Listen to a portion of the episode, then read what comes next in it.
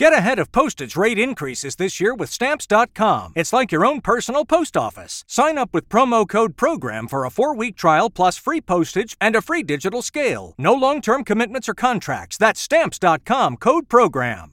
Every team, every topic, everywhere. This is Bleav.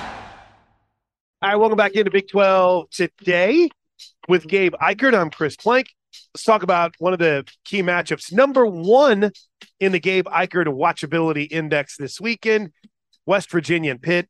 Mike Asti is the managing editor at WV Sports Now, Pitt Sports Now as well. And he joins us. First, let's talk about what everyone wants to talk about, Mike. How sweet is that uniform sure. combination that West Virginia's breaking out, huh? Do you like it? How are fans responding yeah, I, I to like the look? It. Good. For sure. Yeah, yeah. There, there was some maybe controversy over it initially because they teased the jersey and they didn't show the helmet and pants three, four weeks ago. People were worried what they were going to do because sometimes they get crazy and go gray. But when you have the blue, you get a traditional look there. You get the blue, you get the West Virginia gold. I will say, guys, I really did enjoy the Country Roads uniforms last year. The white, it was different. I know Dante Stills wore those at the Shrine Bowl and all his draft activities, but this is a more traditional look. So I think this is perfect. Mike, let's start here. How important is this game for Neal Brown? the magnitude of this game for Neal Brown, I, I don't think can even be measured by any words. To be honest with you, this this, this game could be the legacy, and I wrote about this recently actually on the site. It's obviously not been good enough at the 15th winningest program to have one bowl win and be under 500 now in year five. It's just not good enough. There's no debate about it anymore. But a win in the backyard brawl to being so close last year, and West Virginia's been down, Pitt's been up, they've been better. You're hearing it from your neighbors and friends. Would provide the fan base. I've called it jubilation.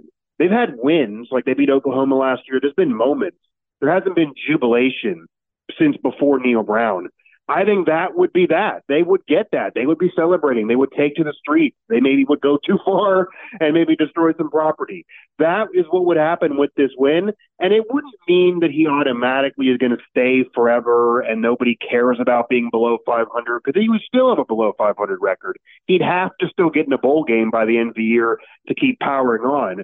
But this would really change the vibes a little bit it would have a lot of people maybe believing in him again that maybe we're totally out of trusting the climb. And I also do think it would send them on a path of, despite a hard conference schedule coming up, at least getting into a bowl game and getting back going in the right direction. And then if I think he gets six wins, I don't think he would be fired. You lose this though, and then you're probably not getting a bowl game. You got a tough schedule ahead with teams you haven't been able to beat in recent years. Then he's gone like a losing record, he would be gone. Another brawl loss, nobody would probably care, even if you lose this and then beat Texas Tech. The fan base wants this game. This is huge. You know, Mike, it, it's interesting because for those of us in Big 12 country, right? Eh, think about West Virginia. They yeah. just joined the Big 12 in what, 20, 2012. So we didn't really have an opportunity as a whole to truly experience a West Virginia Pitt rivalry game until last year, and it was freaking awesome. So yeah. I can't wait for that atmosphere tomorrow night. But does this become more regular, or is this going to be they're going to play a couple years then sit again for a while? Yeah, so that is the thing about West Virginia and the Big 12. I mean, as you guys know, it's a polarizing debate because the fan base, there's a lot of them that don't like being in the Big 12. They think the mm-hmm. travel's unfair. You lose all their natural rivalries, etc. And part of that is why they did, and their the predecessors of Wren Baker as AD did stack the out of conference schedule with a lot of Power Fives, a lot of the regional rivals, Penn State, Virginia Tech, Maryland, and then people then complain the schedule's too tough. Because as you know, in Big 12 country, like TCU, Oklahoma, they're playing one out of conference Power Five.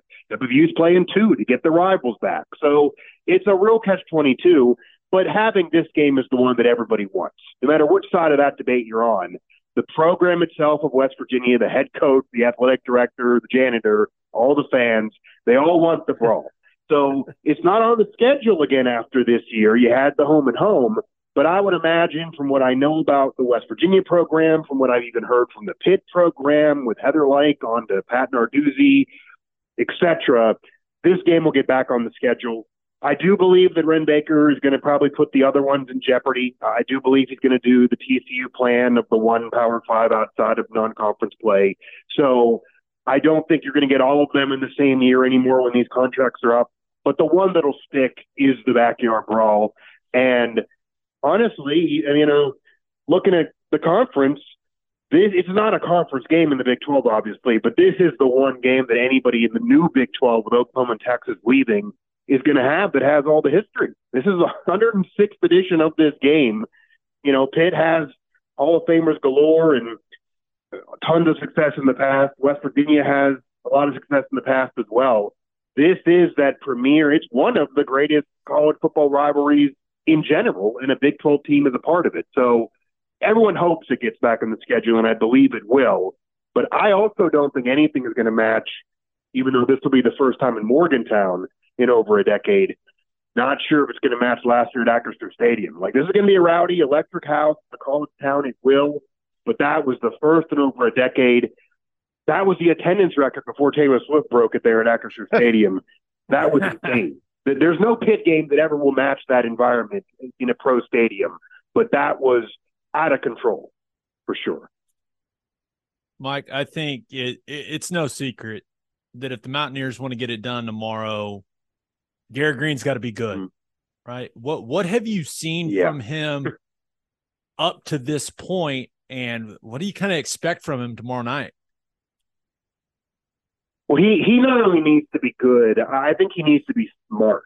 Is maybe a better better word. Like he does need to make some plays, and when they won last year with him, he did have to make some plays. But what I've seen from him is a young quarterback who's way better than he was even in practice a couple years ago. Like I do think he's ready now and wasn't before, but a quarterback that still sometimes isn't sure when to throw, when to pass. Like I think his arm is better than people around the country think.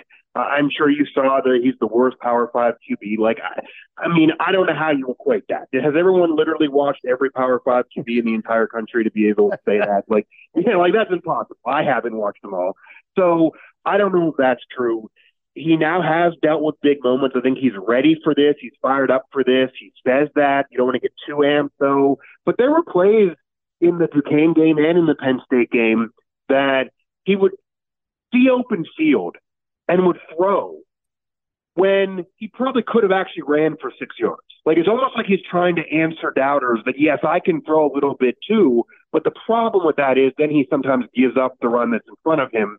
So that decision making is big. I think the the win for West Virginia is Garrett Greene probably throwing 20 to 25 times, not 30 plus times, and maybe giving you 200 or so yards through the air and maybe like 80 or so yards on the ground. And he runs it in, throws it in.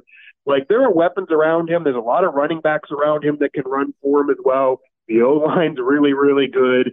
And he has a security blanket of a tight end in Kole Taylor from LSU that hasn't been fully utilized yet, but really could be that guy underneath if he finds a pass play or doesn't want to run or doesn't have a big play. And I will say, from Penn State to Duquesne, obviously it's number 17 versus FCS, so you take it with a grain of salt. He did look to be able to find the downfield receivers 20 yards or more that are open when plays break down a lot more against Duquesne than he could against Penn State. He missed a lot of those looks against the Nittany Lions.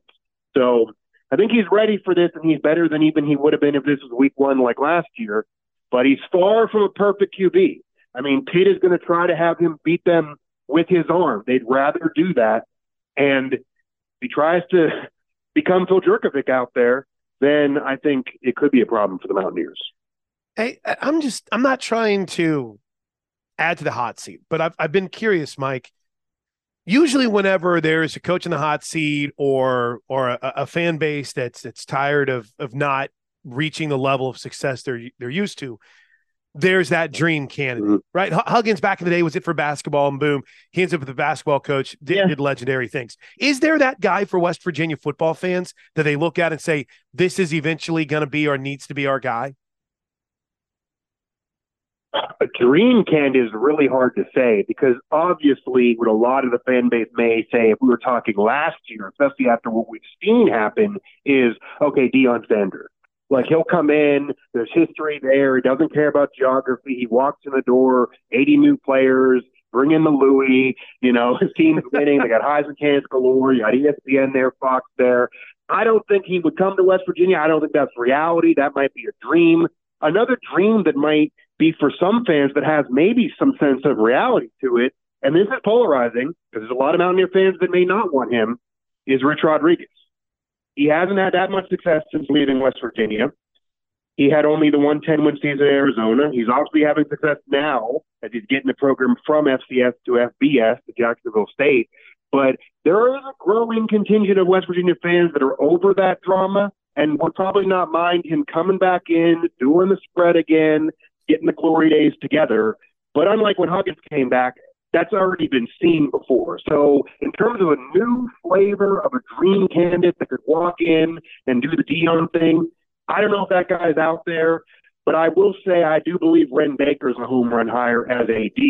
I do believe he has the right mindset, and I do believe that if he is in a coaching search, which could be basketball and football uh, at the end of the winter and the spring, that he will get the guy or whoever that he thinks is the perfect fit and who he wants there. And maybe he doesn't want to retread with Rich Rod because maybe he wants to put his own stamp on the program and have this be the Wren Baker era. Would he get credit for Rich Rod since he already was there? So I'm interested to see Wren Baker in a football and basketball coaching search with an historic program, to be honest with you. We know he'll probably be doing one in basketball unless he somehow uh, keeps Eilert and take the interim tag off. But uh, dream, I, dream, I don't know. dream is probably not reality. Well, I'm yeah. I'm really. I mean, I don't know if there is a Deion Sanders YouTube video, the Louis saying his players, and all of a sudden you're buying national title a year later. Like I don't know if that exists. Oh, Mike, I'm just really sad you didn't say Nick Saban. That would have been. I mean, that would have been the. that would have been the easier dream candidate, right? Out, yeah, that could be a dream. It's really a pipe dream. I mean, I'll give you another name that's maybe lower than Saban that people have brought up as a dream. Maybe Jimbo Fisher. Like he has won a national title. Obviously, Texas A&M has been a big disappointment. He's from West Virginia. He has said publicly that he would not be against coaching Mountaineers before he retires. To me, that doesn't sound like next year. Like it's not like he's you know ending his career. So I don't know if he wants to do it, but I guess the thinking could be if he's ushered out the door Texas A&M, there's kind of a negative stain on him. He doesn't want to do the SEC thing anymore and West Virginia's willing to pay with Wren selling him because I think he offers a good sales pitch, maybe he could be convinced. Is that even still a dream? Or, or do people think his national title was overrated and it's been many years since then? But that may be the whole thing, coach, that maybe is more realistic. Now, Saban's not happening. Um, but that would maybe be a dream above even deal. Yeah, that's interesting, Mike. Now, when you look at this matchup, between the Mountaineers and Pitt, is there any is there any one area that really concerns you for West Virginia in this game where you think Pitt may have a big time advantage? Well, it'll be interesting because there is one area, but also it's an area that Pitt's really struggled with this year. Like they're coming off a loss to Cincinnati because the Bearcats were able to have success on the ground and they just took care of the football and they kind of ground and pound and Pitt's defensive line and run defense, a defense that's built to stop the run, wasn't good for the first time in a while under Narduzzi. I think that could be a concern because the Mountaineers weren't to churn running backs. They have a stud running back room. When they win, they're going to churn running backs. They've always done it. They're going to do it. They even did it last year when they weren't good. But it's hard to believe Pitt's defensive line is going to suck stopping the run back to back weeks. Like if that's the case, you got to talk Pitt program and where their future's going. So that's hard to believe. And if Pitt defensive line wakes up, smells the coffee, and is way better than they were and kind of what they normally are, then are they going to neutralize the Mountaineer run game and make Garrett Greene beat them with his arm again? That I think is totally West Virginia off their game plan, and then probably could be a Pitt win by a couple scores. So they got to get the running game moving, and This might be one of the better run defenses, or at least how they're built that they'll face all year. But again, the numbers don't show that because they weren't good last week. But and then they had the FCS game. But it's hard to believe that Narduzzi's D line is not going to be better in this game. And then, of course, defensively for West Virginia, that secondary supposed to be deeper and better this year. Aubrey Burks is getting PFF to say he's an NFL player.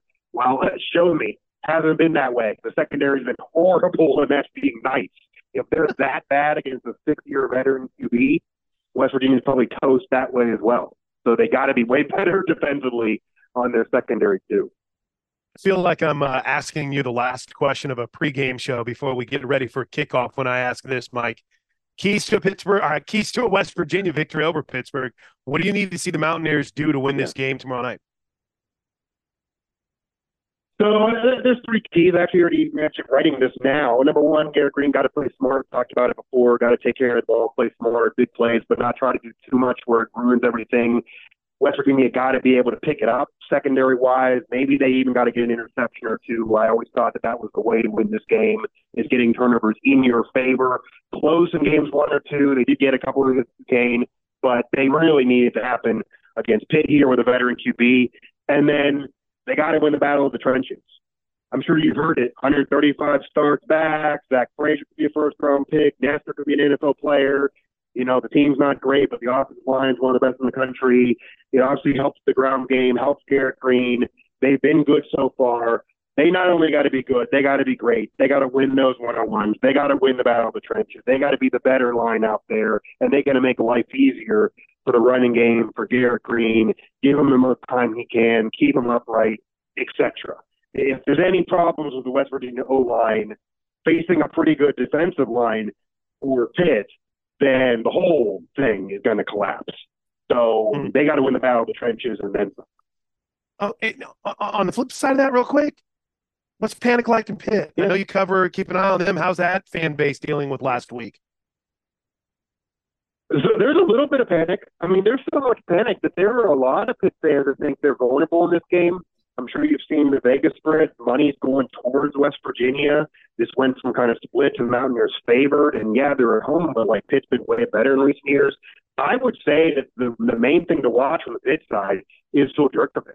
Like West Virginia's secondary has not been good. They should be better. They haven't been good. He was 10 for 32 against Cincinnati, another big bowl team last week and lost.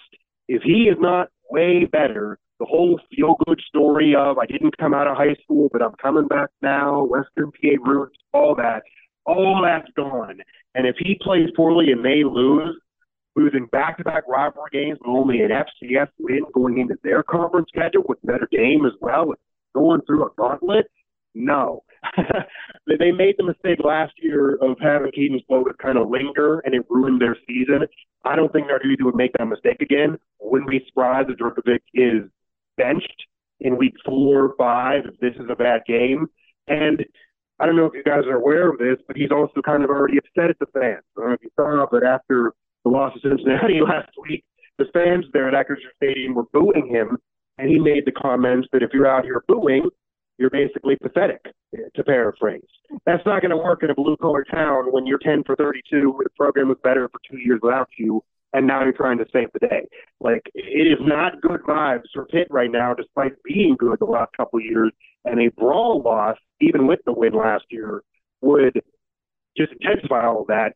But unlike West Virginia, they're not going to fire Narduzzi. You know, they're still getting recruits. The program's not down in the dumps. They're higher than they've been in, in you know decades. So it wouldn't be the end of the world, but it would potentially really hurt this year and if they want to build it to be more than just eight wins and, you know, major bowl game at 10 even, and they want to be a lead and buy as a national contender, they got to prove beyond the Pickett year and another failed transfer year and a miss of a major bowl game wouldn't do that at all. Mike, last one, we'll let you get out of here, man. What what kind of environment are you expecting for this game? Like, is this one where the West Virginia fans are going to be breathing fire, like, and that thing's going to be rocking and rolling. Is that is that what you're expecting? I am 100% expecting that. So, yeah, I Yeah. see on social media there are a lot of West Virginia fans that are like secretly rooting against the team because they want Brown fired. Those people exist. But when you get down there, there are people camping out. There's RVs down there. This has not been the case the last several years. This is the biggest game Neal Brown has coached, or probably will ever coach, as a West Virginia head coach. And again, this is going to be electric. This is going to be wild, rocking. This probably will be compared compared to what it was like when game day was there, maybe when they played LSU a decade ago. Wow. Maybe, you know, maybe like kind of what the brawl was last year in Pittsburgh, but turned up. Because while that was insane, that was a pro city, a pro stadium. The students couldn't, you know, walk to the game. They got to get shuttles. This is a college town, a college stadium, all about WVU. And I think there's going to be less Pitt fans in Morgantown than there were West Virginia fans. A lot of WVU fans live in Pittsburgh. It's easier for them to get at, to Acrisure than it is for Pitt fans to get to Milan, Puskar Stadium. So this is going to be a big home court advantage for the Mountaineers. It is going to be wild. It is going to be a lot of energy. National TV is going to be there. They're going to be showcasing it. And it's up to the team to show up. I think the fans will show up, though.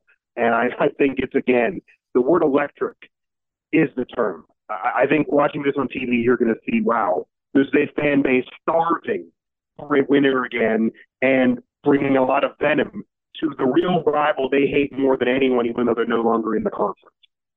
You're electric. This has been great. Mike, thanks for your time, buddy. We'll have to do this again soon. Enjoy the week and enjoy the matchup.